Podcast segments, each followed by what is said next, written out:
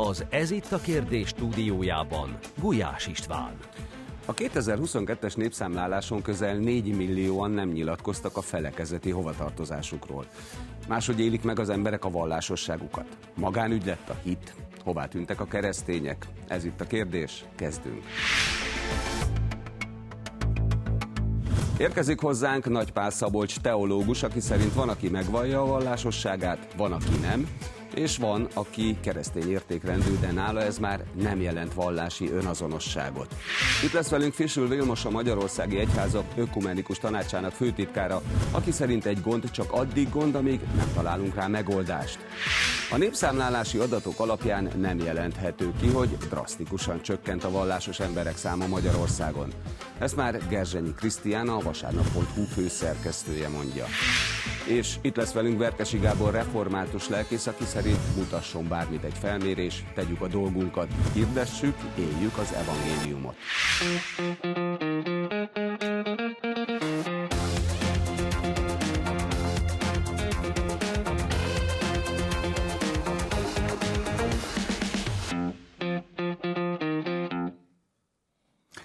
Jó estét kívánok, köszöntöm a nézőket és üdvözlöm stúdiónk vendégeit. Szervusztok, köszönöm, hogy eljöttetek.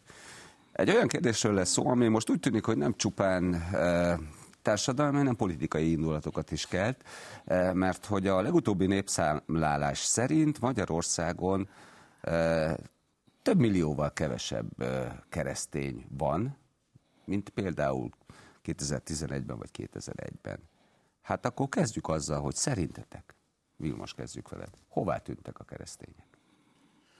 Azt gondolom, hogy több szempontból kell nézni ezeket a számokat. Először is az első, hogy alázattal, szerényen kell ezekhez a számokhoz nyúlnunk. Én azt gondolom, ez az első hozzáállásunk.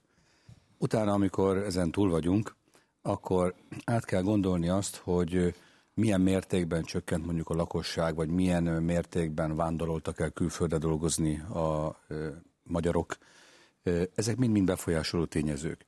És ha ezen is túl vagyunk, akkor láthatjuk azt, hogy például voltak többen, akik külföldön élnek, egy házhoz tartoznak, de mivel nincs mondjuk Magyarországon lakcímkártyájuk, ezért mondjuk nem válaszoltak ezekre a kérdésekre. Tehát, hogy én azt gondolom, hogy, hogy ez nagyon-nagyon sokrétű, és nyilvánvalóan van egy olyan réteg is, ezt most kutatjuk, tehát az egyházak különböző kutatásokat rendeltek meg, és foglalkoznak ezekkel a témákkal, hogy azok, akik 27%-ról 10 évvel ezelőtt 40%-ra nőttek, tehát akik nem válaszoltak arra, hogy melyik felekezethez tartoznak, mely egyházhoz, hogy azok kik is, hogyan tudjunk hozzájuk közeledni, ezek folyamatban vannak ezek a kutatások. Néhány hónapot ezekre természetesen majd várni kell, de le, lebontásra kerülnek települési szinten, városi szinteken, hogy mely-mely gyülekezetben milyen mozgások voltak. Gábor? Lépten nyomban hallom azt a átlagos emberi felsóhajtást, hogy Isten, nem tagadom. Valaminek lennie kell, de nem értek el. Nagypapa idős, lassan el fog menni, eltemeti? Ragaszkodunk hozzá, hogy lelkész temesse. Isten azért különösebben nem, nem, nem keressük, nem érdekel, mert millió egy más dolgunk van. Belegondolunk, mögöttünk van 40 esztendő ateizmus, kőkemű ateizmus. 30 esztendő libertinizmus. Én generációm volt annak idején kisdiák vagy gyermek a rendszer elején, egyre inkább megy ki ez a generáció az élők sorából, akik ma középkorúak mit kaptak otthonról, iskolában, milyen ideológiát, csak befolyásolja, befolyásolja a felfogást kinek-kinek. Ez nekem nagyon-nagyon fontos szempont. Egyfelől ezt látom külső magyarázatként, másrészt egy tükör önmagunk előtt, mi a világnak kellünk. André Zsid mondta egyszer neves irodalmár, nekem az Isten kell, a háza az nem. Sőt, így mondta, az egyháza az nem. Isten maga kell, egyház nem kell. Szóval mindezt fogjuk fel úgy, hogy egy jelzés felülről, egy üzenet felülről, amit mi teszünk, jól tesszük. Jelszavaink, keresztény állam vagyunk, keresztény értékrendünk hangzik el lépten nyomon, ahol nem kéne ott is hangzik talán. politikában, a politikában nem lehet valaki keresztjén igazán, nem lehet keresztjén. Nem lehet keresztjén, mint átgondolásra méltó, úgy gondolom mindez. Aztán végül, ami kis hazánkban minden irányzat nyugatról jött. Sok száz évvel ezelőtt is. Ma megint. Nyugat terjeszkedik, jön, betör, belép mindennapjainkba, életünkbe, és nem azt hozza, hogy az élőisten igazsága milyen fontos. Nem azt hozzá, jól tudjuk. Szabolcs? Böngészi az ember ezeket a számokat, és magyarázatokat keres. Ugye nem kötelező válaszolni erre a kérdésre, akkor berzenkedik az ember, hogy hát miért nem kötelező, most akkor vagy kíváncsiak vagyunk rá, vagy nem. Ha vicceskedni akarnék, akkor azt a kategóriát, köz, itt van előttem a táblázat, nem akartam nélküle eljönni, tehát hogy valláshoz nem tartozó, azt kevesebben mondták 250 ezerrel, negyedmillióval, akkor akár elkezdhetünk aggódni a valláshoz nem tartozó honfitársainkért, hogy lassan eltűnnek. A, valami oka van, hogy ez a 40 nem válaszolt.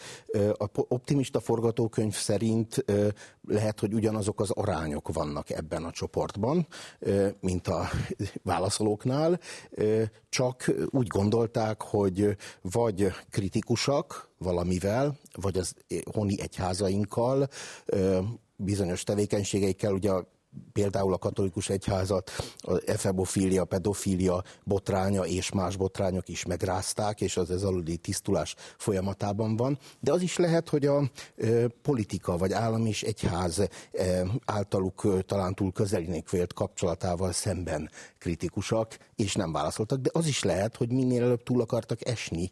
E, ugye 7 millióan online töltötték ezt ki, erre nem kell válaszolni, jaj, de jó, akkor erre nem is válaszolok. E, a pessimista a forgatókönyv azért a keresztény ember bennünk az berzenkedik, Krisztust megvallani minden időben kötelességünk. Kérdés, hogy mennyire vehetjük komolyan azoknak a kereszténységét, akik tulajdonképpen egy ilyen hitvallási helyzetben nem vallottak magukat kereszténynek. De lehet, hogy ez túl szigorú, lehet, hogy nem itt kell megvallani, hanem majd a, nem tudom, végidőkben vagy a sátán üldöztetés előtt. Ez csak egy népszámlálás. Krisztián? Ugye ennek a népszámlálásnak elég komoly politikai visszhangja volt, és nem csak visszhangja, hanem már előhangja is. Itt már előkerült az, hogy, hogy hát a, a kampányok szintjén. Ugye az egyházak kampányoltak, hogy vallják meg a hitüket, akik hívők, viszont volt olyan is, például a Magyar Ateista Társaság, aki, illetve hát ellenzéki politikusok is mellé álltak, akik amellett kampányoltak, hogy konkrétan ne vallják magukat vallásosnak emberek. Elhangzott, hogy mennyivel emelkedett ez a szám, ezt is szerintem vizsgálni kell majd. Én szeretnék arra reflektálni, hogy, hogy politikai szintéren lehet-e valaki keresztény. Én úgy hiszem, hogy politikusi mi voltjában is lehet, illetve hogyha össz összességében nézzük, ugye hát azt mondjuk, hogy, hogy válaszuk külön a vallási és a világi világot, az egyház ne politizáljon. Hát az egyház nem is politizál, viszont azok a politikusok, akik az egyházi, az egyházak társadalmi tanításait szeretnék képviselni, ezek a politikusok igenis miért ne politizáljanak, és ők ezt képviselik, az ö, abban igazat adok, hogy egy olyan harctéren, ahol nagyon nehéz kereszténynek maradni. Talán lehet, hogy nem is lehet, de hogy ö, azokat az értékeket próbálják képviselni, az szerintem ö, megkérdőjelezhetetlen. És még szeretnék arra ö, is reflektálni, hogy ugye ez a kérdő éves rendszer, az online rendszer, az lényegében nagyon jól vizsgázott, de elhangzott, hogy 7 millióan lényegben így töltötték ki, közel két-három hét alatt. Viszont az, hogy vannak olyan kérdések, amik, amikre önkéntesen lehet válaszolni, ezek valószínű felhajtó erővel bírnak, hogy csak essek túl rajta. Családtagjaim által is essek túl rajta, és nem feltétlenül szeretném megosztani azt, hogy milyen vallású vagyok, és technikai jellegére visszatérve, ugye az volt a kérdés, hogy mi a vallás, a felekezete, és ezt be kellett írni. Tehát nem pipálgatni, ami sokkal egyszerűbb. Tehát ez is egy felhajtó erő lehet szerintem. Nagyon fontos dolgok hangzottak el, én kettőt emelnék ki. Az egyik az önvizsgálat. Ez ugye az egyházak önvizsgálata, ezt többen is mondták. A másik pedig a nyugatról terjedő eszmék, ha jól értettem, Gábor, akkor itt a konzumációra gondoltál.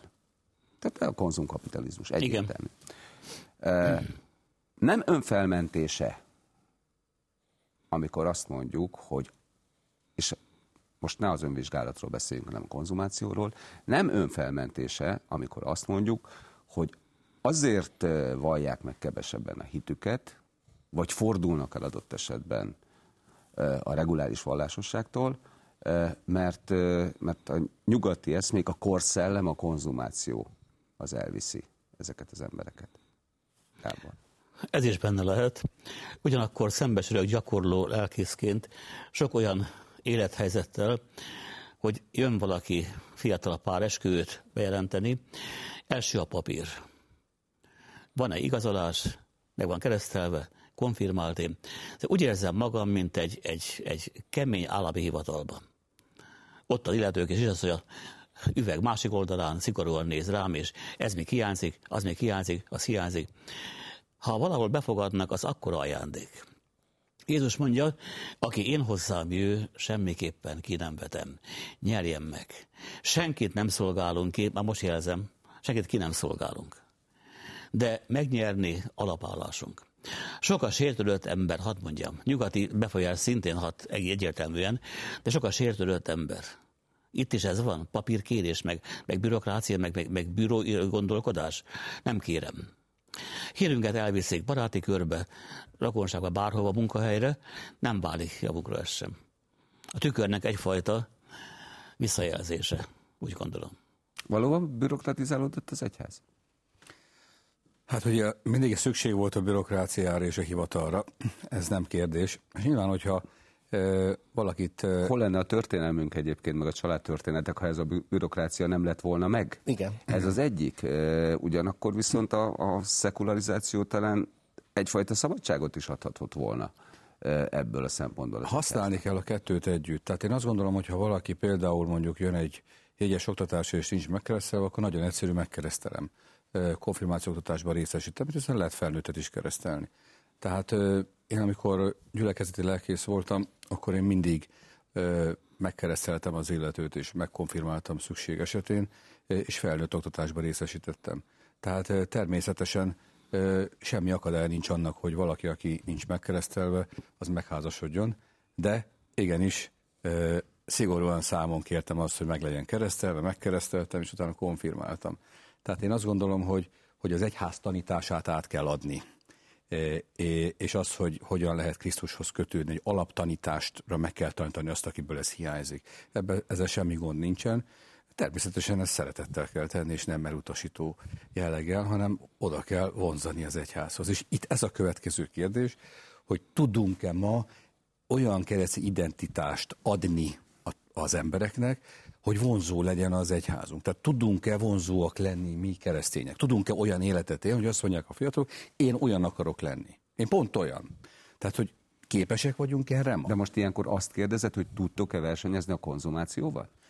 Tudunk-e olyan keresztény életet élni, hogy az a mai fiatalok számára olyan legyen, hogy, az, hogy ők azt be tudják illeszteni a hétköznapjaikba.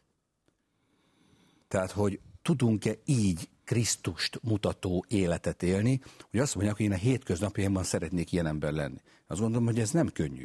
Egyáltalán nem, nem lehetetlen, nem lehetetlen, de egyáltalán nem könnyű, és nyilvánvalóan hogy, hogy pontosan ezért kell megnézni azokat, akik eh, nem válaszoltak, hogy vajon milyen háttér van mögöttük, ezt kutatni fogják majd a kutatók, hogy vajon milyen háttér van mögöttük, milyen gondolkodás van mögöttük, és hogy lehet őket majd megszólítani a jövőben.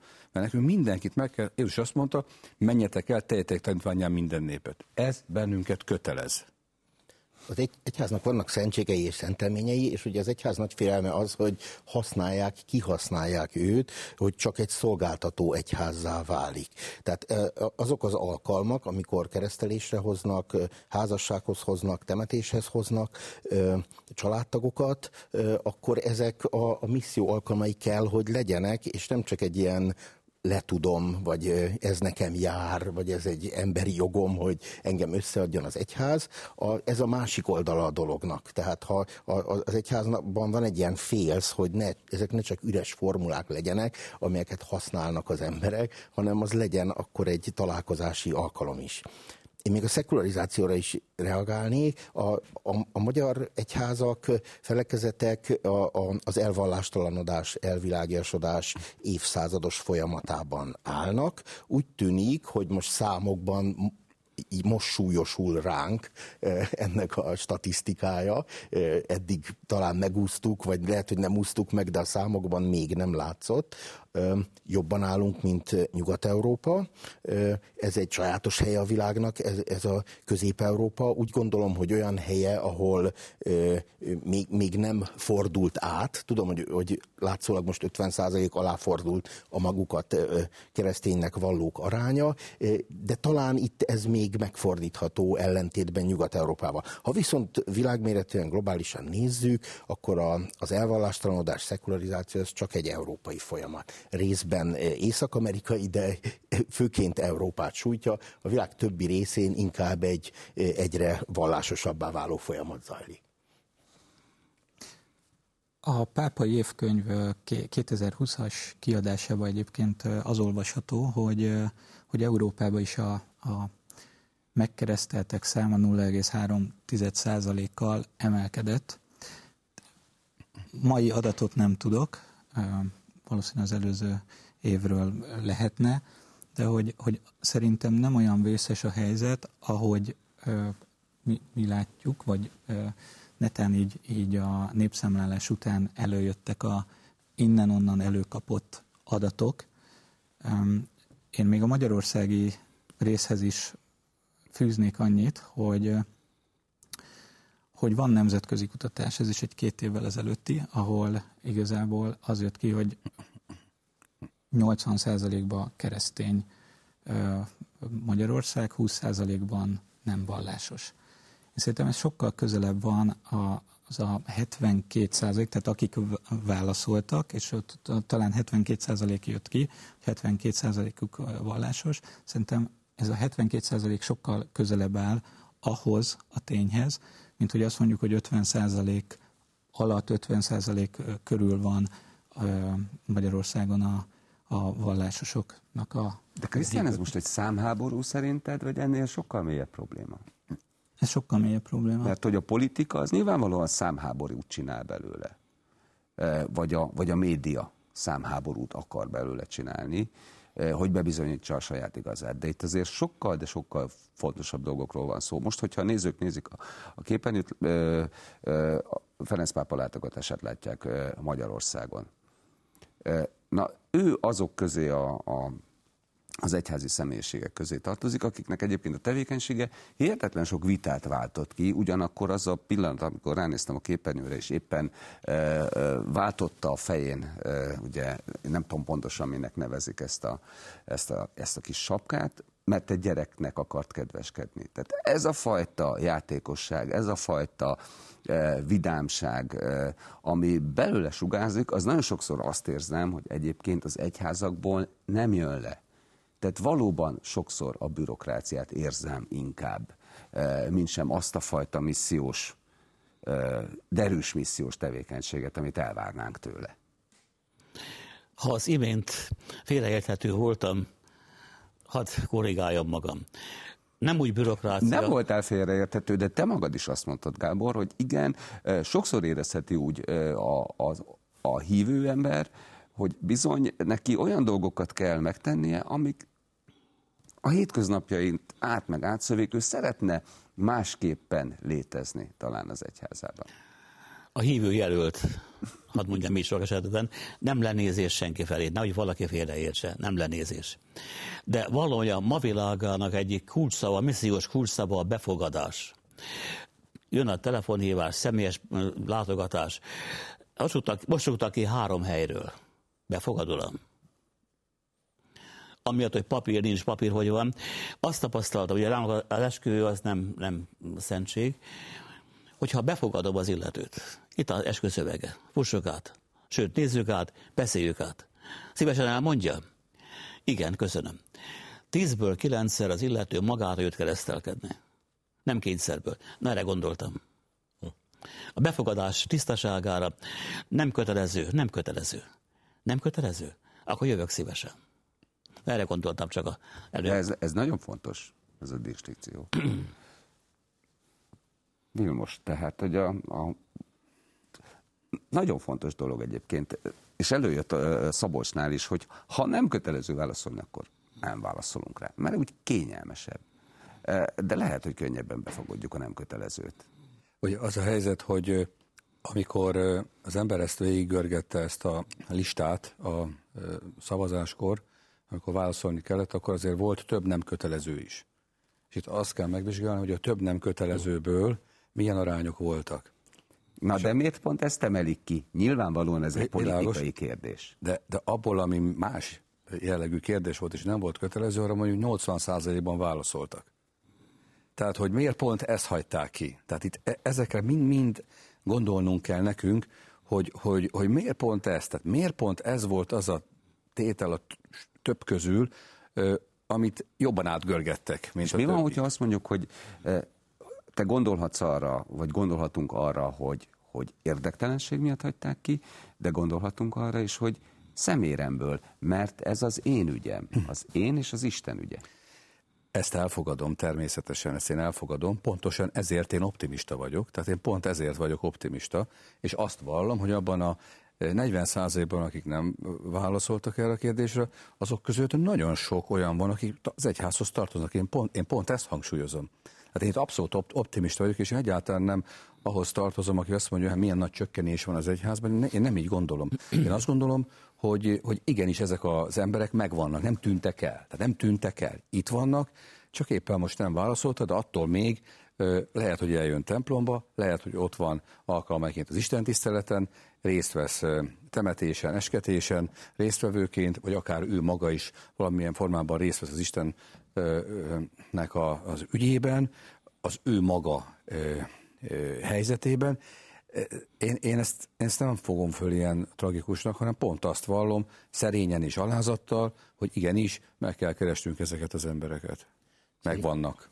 Szerintem a, magának a vallásnak a fogalma megváltozott az elmúlt száz évben, vagy a vallásosságnak a fogalma, és régebben sokkal egyértelműbb volt, hogy ez egy formai kapcsolatot jelent, mondjuk meg vagyok keresztelve, és akkor bátran mondta, hogy ő, ő, ő, ő a valláshoz tartozik. Ma sokkal jobban hangsúlyozzuk az egyéni érzületet, hogy, hogy mennyire követem az egyház tanítását, és lehet, hogy most ebben a népszámlásban az látszik, hogy egy ilyen belső viszonyulássá fordul a vallásosság, és talán akik nem válaszoltak, azok nem azt akarták mondani, hogy nem vagyok vallásos, hiszen akkor azt mondták volna, volt ilyen rubrika, hanem azt akarták mondani, hogy ennél egyel tisztázatlanabb vagy kettővel a viszonyom a kereszténységhez. Ha, hogyha társadalom elméletileg nem politikailag gondolok a vallásra, most vegyük a kereszténységet, hagymaként épül föl, tehát a közepén vannak a egyház tanításait követő hívő emberek, és aztán többféle hagymahéj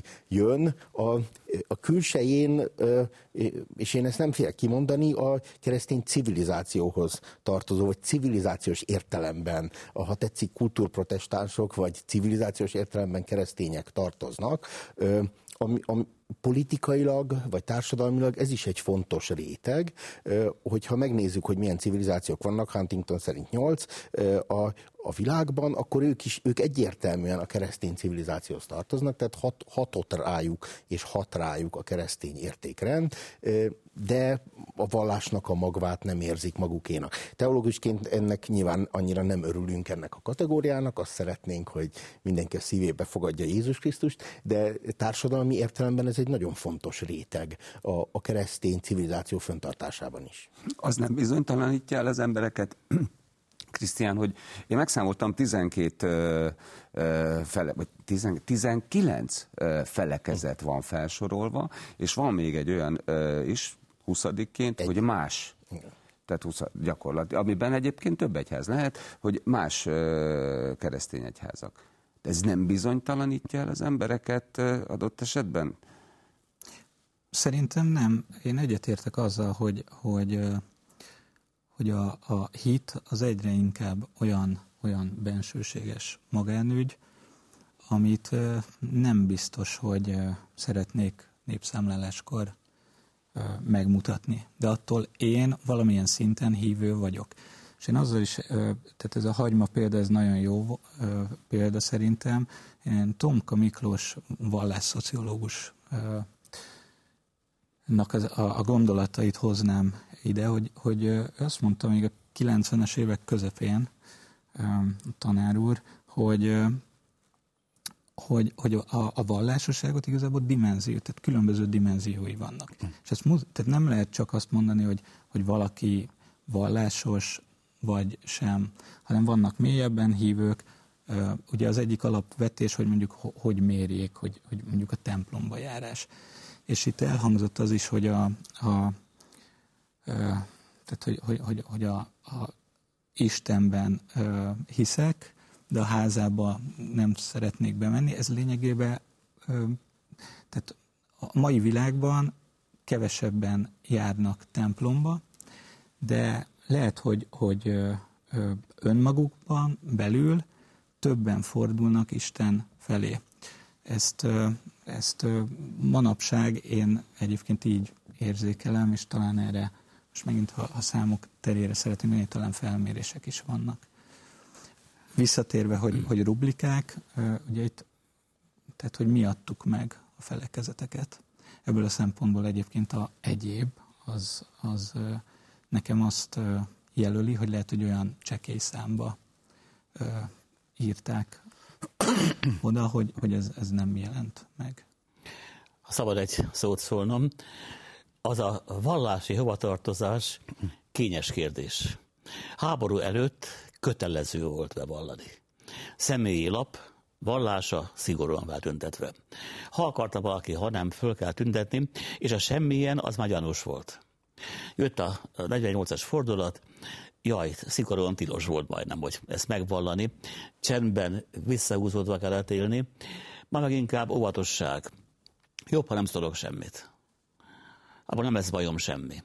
Ez támogatja, az nem támogatja, jobb a békesség. Na de a létező szocializmusban az ilyen feltételes reflexek kialakulása, ahol adott esetben mondjuk üldözték az embereket, hogyha e, misére mentek, vagy, vagy munkahelyén megkérdezték, hogy elnye Gulyás Eftárs miért tetszik olyan sűrűn járni a templomba. E, a, ez a feltételes reflex azért az elmúlt most már 34 évben csak fel kellett volna, hogy oldódjon, hiszen ezek a kérdések most már nem hangozhatnak el. Nyugati hatás megint, amit... A konzumáció. Annak hatása, hogy ott nagyon, nagyon erőteljes a, a, a, a nyomás nyugatról, a propaganda, az erőteljes propaganda, hallja az átlagember, látja a tévét, bármilyen csatornán érzékeli mindezt. Tehát ez egy vók hatás szerinted? Egy cancel culture hatás? Lehetséges. Lehetséges. Jobb a békesség, igen, nem ballok szint. Mondtál, mondtál szintén egyértelmű, hogy kiben mi lehet, azt Isten tudja. Lenne egy ilyen őszintén megválaszolandó rubrika, hogy hiszi az Istent? Sokkal többen hinnék, úgy gondolom én is. Ha őszintén tudna válaszolni, és válaszolhatna, és merne válaszolni őszintén, sokan. Így talán óvatos, jobb a békesség, nem kell be szint vallani. Reflexek, úgy gondolom. Genetikai örökölt reflexek. Tehát, hogy egy konkrétumot mondjak, én azt nem tudom elhinni és elfogadni, hogy tíz év alatt a katolikus hívek száma egy millióval csökkent. Ezt, ezt nem hiszem el. Tehát ez nem lehetséges. Ez fizikailag nem lehetséges. Tehát pontosan... 20 év alatt a felére csökkent. De ez nem lehetséges. Ez nem lehetséges. Tehát éppen ezért mondjuk azt, hogy, hogy pontosan ezért kell ezen elgondolkodni, és amiről itt beszélgetünk is az előbb, hogy, hogy valóban egy intimitás az, amikor valaki megvallja ma már a hitét, és megválaszolja azt, hogy ő melyik felekezet, ez melyik egyházhoz tartozik. Ez intim kérdés lett. Mert nem lehetséges fizikailag, hogy ennyi emberrel kevesebb legyen egy egyházban. Ez, ez nem lehet. Tehát éppen ezért, még, még egyszer hangsúlyozom, megvannak ezek Tehát a hívek. Magyarázzák már a mortalitással. De ez fontos, de ez fontos, hogy, hogy ezek a hívek, ezek megvannak, csak éppen nem vallották most magukat azon egyházhoz tartozónak. Tehát én, ezt, én azért ezt, ezt óvatosan kezelném ezt a kérdést. Most jutott eszembe, de azt hiszem, hogy fontos itt ezzel, nem egészen most, egy picit korábban, de most van ideje, hogy megkérdezzem, hogy a pandémia, ami jelentősen átalakította a gondolkodásunkat, ami jelentősen átalakította a világhoz való viszonyunkat, a bezártság éve, az, hogy, hogy elkezdtük vágyni az emberi kapcsolatokat újra, az mennyiben befolyásolhatta adott esetben? Pont ez egy nagyon jó kérdés, és pont ezen gondolkodtam, még beszélgettünk, hogy ha megnézzük azt, hogy a pandémia alatt, amikor a különböző kommunikációs fórumokra szorultak az Isten tiszteletek, akkor azt láttuk, hogy voltak olyan gyülekezetek, ahol megnégyszereződött az igét hallgatók száma. Holott nincsenek is annyian abba a gyülekezetbe. Tehát, hogy... hogy Na, nem, akkor itt jön a kényelem. Hát egyrészt a kényelem, másrészt nem tudják, hogy én nézem az Isten tiszteletet, vagy hallgatom, otthon vagyok, fontos nekem, és meghallgatom. Tehát pont, pont ezért ez a legjobb példa arra, hogy megvannak ezek a híveink, csak éppen kényelmesek adott esetben, könnyebb nekik otthon a konyhából vagy más helységből meghallgatni az Isten tiszteletet, aztán átkattintanak, de összességében nagyon nagy volt a nézettség és hallgatottsága ebben az időszakban az Isten tiszteleteknek, szentmiségnek azért a kereszténységben fontos a jelenlét, ugye a valóságos jelenléten össze is különböztünk 500 évvel ezelőtt protestánsok, különböző protestáns felkezetek és katolikusok, tehát ez, ez e fajta kényelemmel, hogy online bekapcsolódni, ez, ez, ez ellen küzdeni kell. Font, fontos a test, fontos a közösség, fontos a találkozás, fontos a urvacsorában, a eukarisztiában, a az, az étkezési találkozás, tényleges étkezési találkozás a megváltó Jézus Krisztussal. Még egy előző témához vicceskedve azt is mondanám, hogy kéne egy újabb felmérés, hogy aki nem válaszolt erre a kérdésre, az miért nem válaszolt erre a kérdésre, és akkor tisztábban látnánk, illetve az ökumenére is reagálnék, kicsit elviszi a témát, csak egy mondat róla, hogy a a kereszténység tanúságtétele a 21. században csorbát szenved a felekezeti széttöredezettség miatt. A keresztényeknek egy felelőssége, hogy ne megosztottságként tárják elő a felekezetiségüket, hanem egymást kölcsönösen gazdagító sokszínűségként.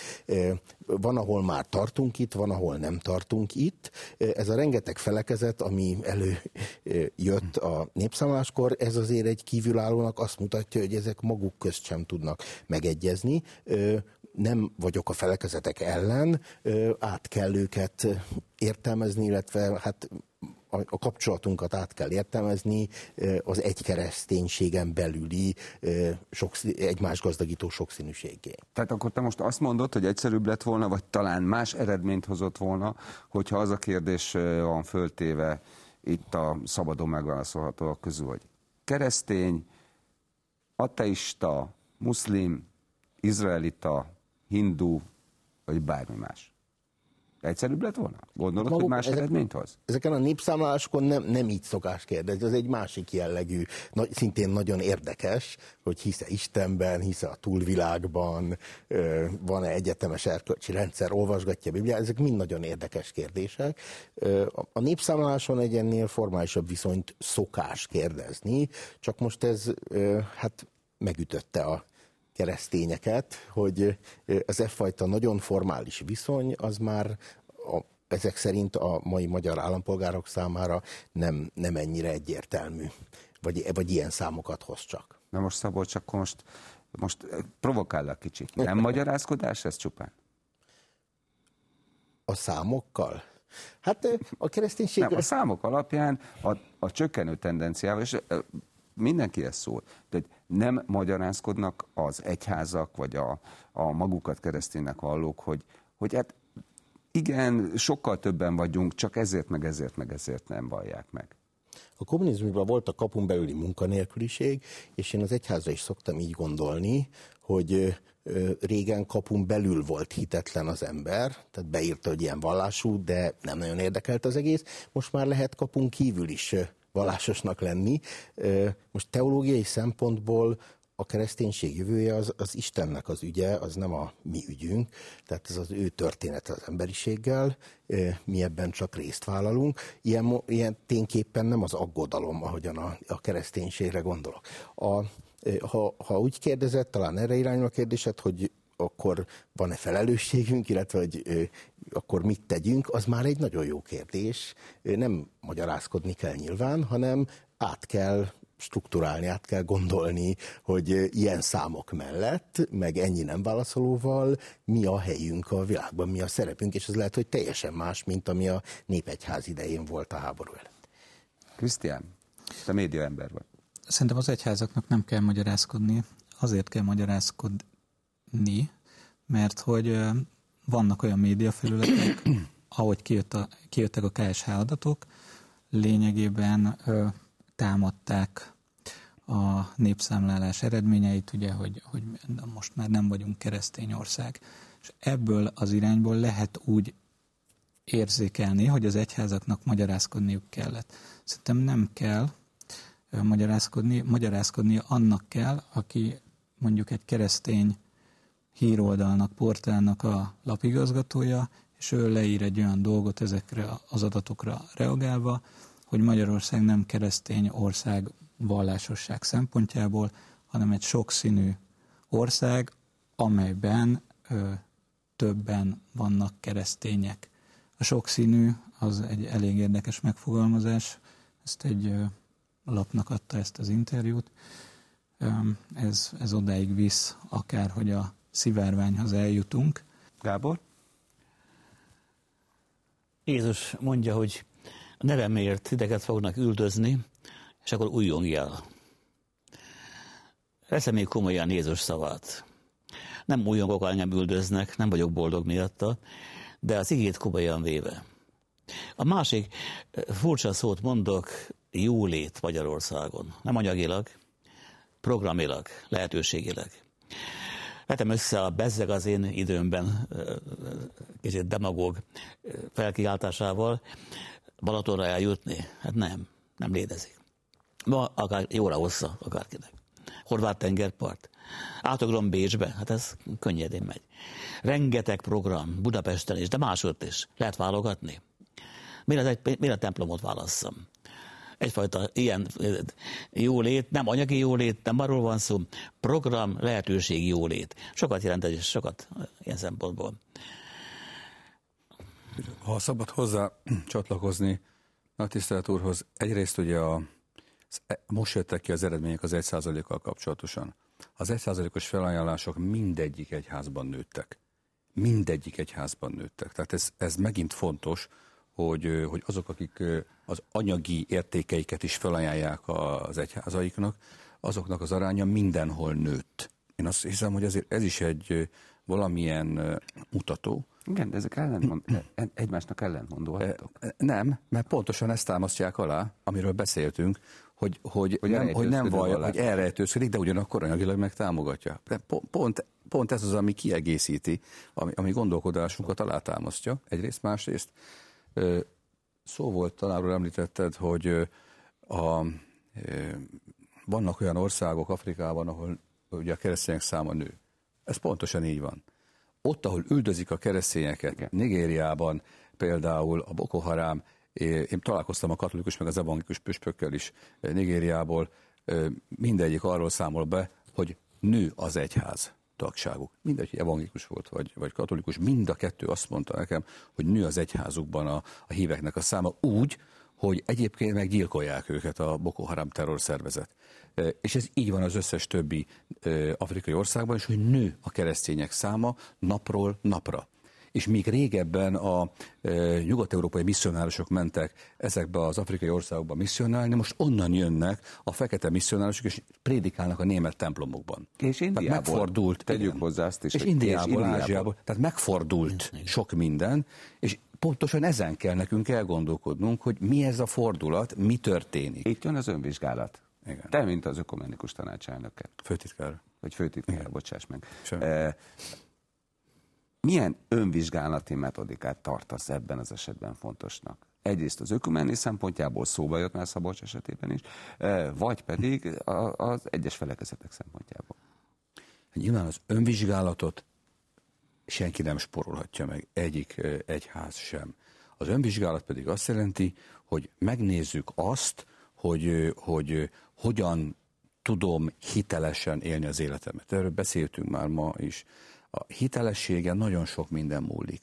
Hogyan tudok hiteles keresztény emberként élni?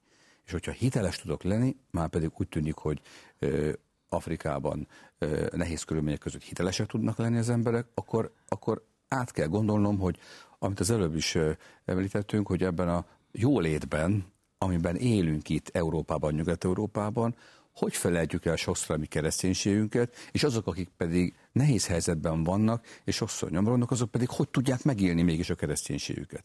Tehát e- ezt az önvizsgálatot nem szabad megspórolnunk. Ezt, ez föl van adva a lecke, ezeket mind-mind át kell gondolnunk a következő hónapokban. De ez minden egyes önmagát hívő kereszténynek való ember feladata, vagy pedig adott esetben első ö, szinten a lelkipásztorok feladata? Ö, vagy pedig mondjuk a lelkipásztorok ö, nak, és itt megint bejön a média, említetted Szabolcs, hogy a katolikus egyházban olyan dolgokat hoznak elő, amelyek részben valóban megtörténtek, viszont a, a tömegességük messzire nem volt akkora, mint amilyen média visszhangot hoztak. Ennek következtében, hát hogy is mondjam, az elrettentő erő, erő a, vagy az eltántorító erő, az igencsak nagy ezekben az ügyekben. Ez mindenkinek a feladata. Ezt a kérdést senki nem spórolhatja meg magának. Akár lelkipásztor, pap, akár pedig ö, valamely ö, ö, egyháznak a tagja. Ezen mindenkinek el kell gondolkodnia. Meggyőződésem. Te, te hogy kezdenéd el? Hát így, ahogy az előbb elmondtam. Át kell gondolnom azt, hogy hogyan tudok ö, olyan ö, életet élni, hogy a ö, keresztgyerekeim, a barátaim, azok azt mondják, hogy én, én szeretném követni Krisztust, mert ő olyan értékrendet él, és úgy éli az életét. Tudunk így élni ma? Tudunk így vonzóvá tenni ö, egy életet, hogy mások is azt mondják, hogy én pont olyan akarok lenni? De hogyan kell viselkedni egy lelkipásztornak? Most menjünk le eh, a, a, a fizikai szintre, tehát mit mutasson meg magából egy A lelkipásztor? lelkipásztor legyen nyitott, legyen szeretetteljes, ö, legyen mosolygós. Én, az, én 15 évig voltam gyülekezeti lelkész, én mindig próbáltam előre köszönni a híveknek, mindig próbáltam eh, szeretettel az ő problémáikat eh, segíteni. Hát én azt gondolom, hogy, hogy egy lelkipásztor, egy pap legyen nyitott, legyen segítőkész, és persze az életünket teljesen oda kell adni a szolgáltnak abban az időszakban, még ezt csináljuk. Ha valaki lesz 15 év, 15 év, ha valaki lesz 40 év, akkor 40 év. Rá kell szánni az életünket erre. Gábor, gyakorló lelkipásztor. Nem azért, aki akarja, mondja Pálapostól, nem azért, aki fut, a könyörülő Istené. Hogy ő mikor ad ébredést, ő tudja. Mi az én dolgom? Maga mörhelyén álljak helyt, a főnökáról is maga mörhelyén álljak helyt. A befogadó részéről mondom mindezt. Jön hozzánk valaki valamilyen indokkal, gyász hozta be. Mit hallott? Milyen légkör veszi körül? Milyen énekkultúra? Nem sem mindegy. Mit mond a lelkész? Közhelyeket? Kánáni nyelven elmondott szép besz...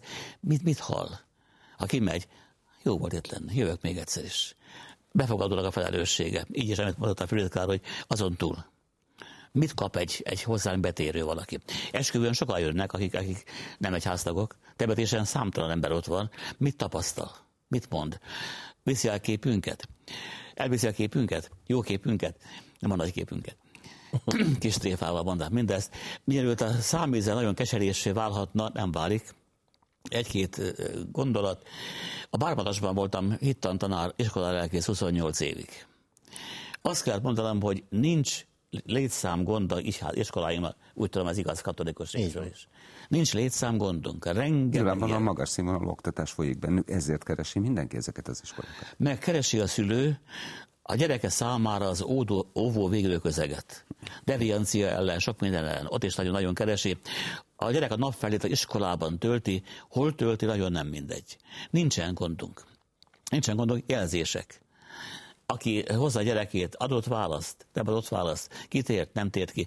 Bonyolult kérdés, ez nagyon összetett kérdés. Magunk őrhelyén, mi befogadók a templomban, amit lehet, oda bízva elsőrendben. Tegyük meg. Nem tehetem igazán én csak részben vonzóvá az alkalmainkat, erőt kérek felülről lehessen vonzó.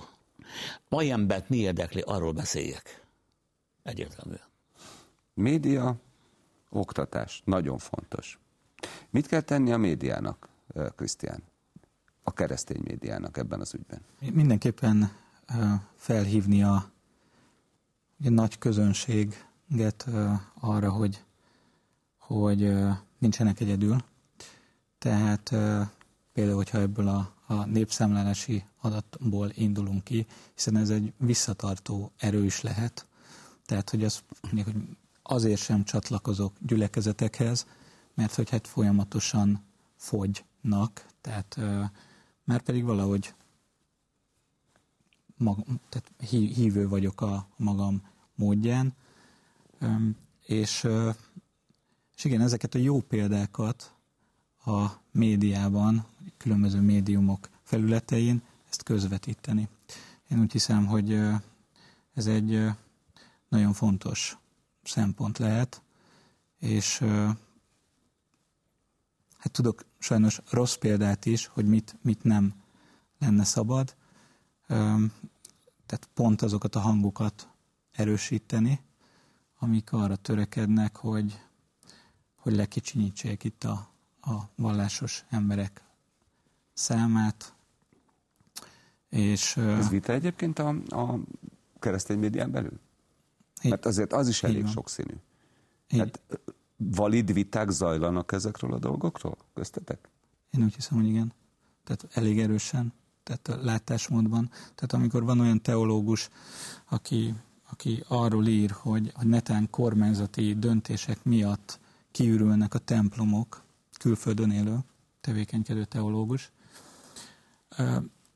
azt hiszem, hogy a, a, másik pólust meg kell mutatni. Amikor arról szólnak cikkek, hogy mi- miért újít fel Magyarország kormánya több mint 3000 ö, egy templomot, egyházi ingatlant, és hogy miért megy ennyi pénz az egyházakhoz, akkor az ellenpólust meg kell mutatni, hogy ez igazából nem az egyházakhoz megy. A Maklári Ákos, a, a Keresztény Értelmiségek Szövetségének az elnöke mondta egyszer, hogy hát a kormányzati pénz, tehát hogy az egyházaknak nem kell kormányzati pénz, én ezzel teljes mértékben egyetétek, mert önfenntartóak tudnak lenni.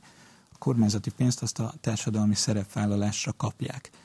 Iskolákat üzemeltetnek, vagy hogyha netán ö, visszanézünk ez év februárjára, ahol Törökországban, Szíria területén nagy földrengés volt, ugye hát a, a segélyszervezetek, katolikus karitász, református ö, szeretetszolgálat ö, csapatai elsők között indultak meg a mentésre, és mondjuk erre kaptak plusz forrást.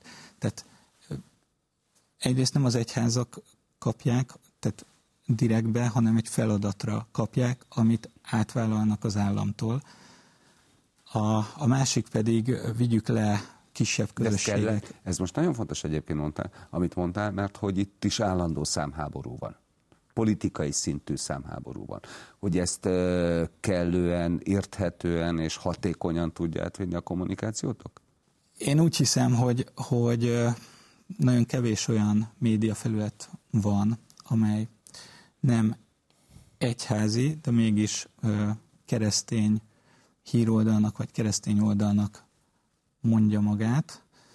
Ezeket az értékeket próbálja közvetíteni. Tehát, és ugye a hitelesség szempontjából, hogyha még az egyház mellett, mert hogy egyházi fenntartású média felületek nyilván ezt közvetítik, de egy nagyon erős ráhatás lehet, ha például egy, most ki kell mondjam, hogy egy vasárnap mondjuk ö, leközöl olyan cikkeket, ami egy ellenpólust képez. Oktatás, Szabolcs. Nagyon fontos. A lehető legfontosabb szerintem. Igen, intézmény és karizma feszültségéről szoktunk beszélni a teológiában, mind a kettő fontos. Tehát a karizma, a szentélek ajándékainak használata, a, a szentség megélése, bölcsesség nagyon fontos. A történelmi egyházként pedig azt mondhatjuk, hogy az intézmények is nagyon fontosak. A nem szabad pusztán a lelkesültségtől várnunk. A, jó, hogy ennyi iskolát vállal az egyház, és hát ez egy alkalmat teremt arra, hogy a hagyma modell szerint ki-ki ahogy akar kapcsolódni tudjon a keresztény üzenethez, vagy az életét is rátenni, vagy pedig kulturális civilizációs értelemben. Az értelmiségnek fontos szerepe van, a kommunizmus idején el voltak hallgattatva a keresztény értelmiségiek, a 90-es években nagyítóval kellett keresni a médiában egy-egy keresztény megszólalót, fontos, hogy itt a harmadik évtizedében, a 21. században közéletileg hozzászóljunk a dolgokhoz. A politikai vita, diskurzus az nem mindig a legépítőbb, és nem mindig a e, legfontosabb oldaláról közelíti meg a kérdést. Nekünk, keresztény értelmiségieknek fontos feladatunk, hogy a kaleidoszkópon egyet fordítva e, ugyanarról a témáról más összefüggéseket tárjunk föl, más oldalról közelítsük meg és még a gondviselésre is reagálnék, én is azt akartam mondani, mint lelkész úr, a, a, az Isten gondot visel ránk, a kereszténységnek jól áll a kisebbségi szerep, ha mondhatok egy ilyen provokatív mondatot, kisebbségi közegben született, és az első három évszázad egyértelműen így telt el.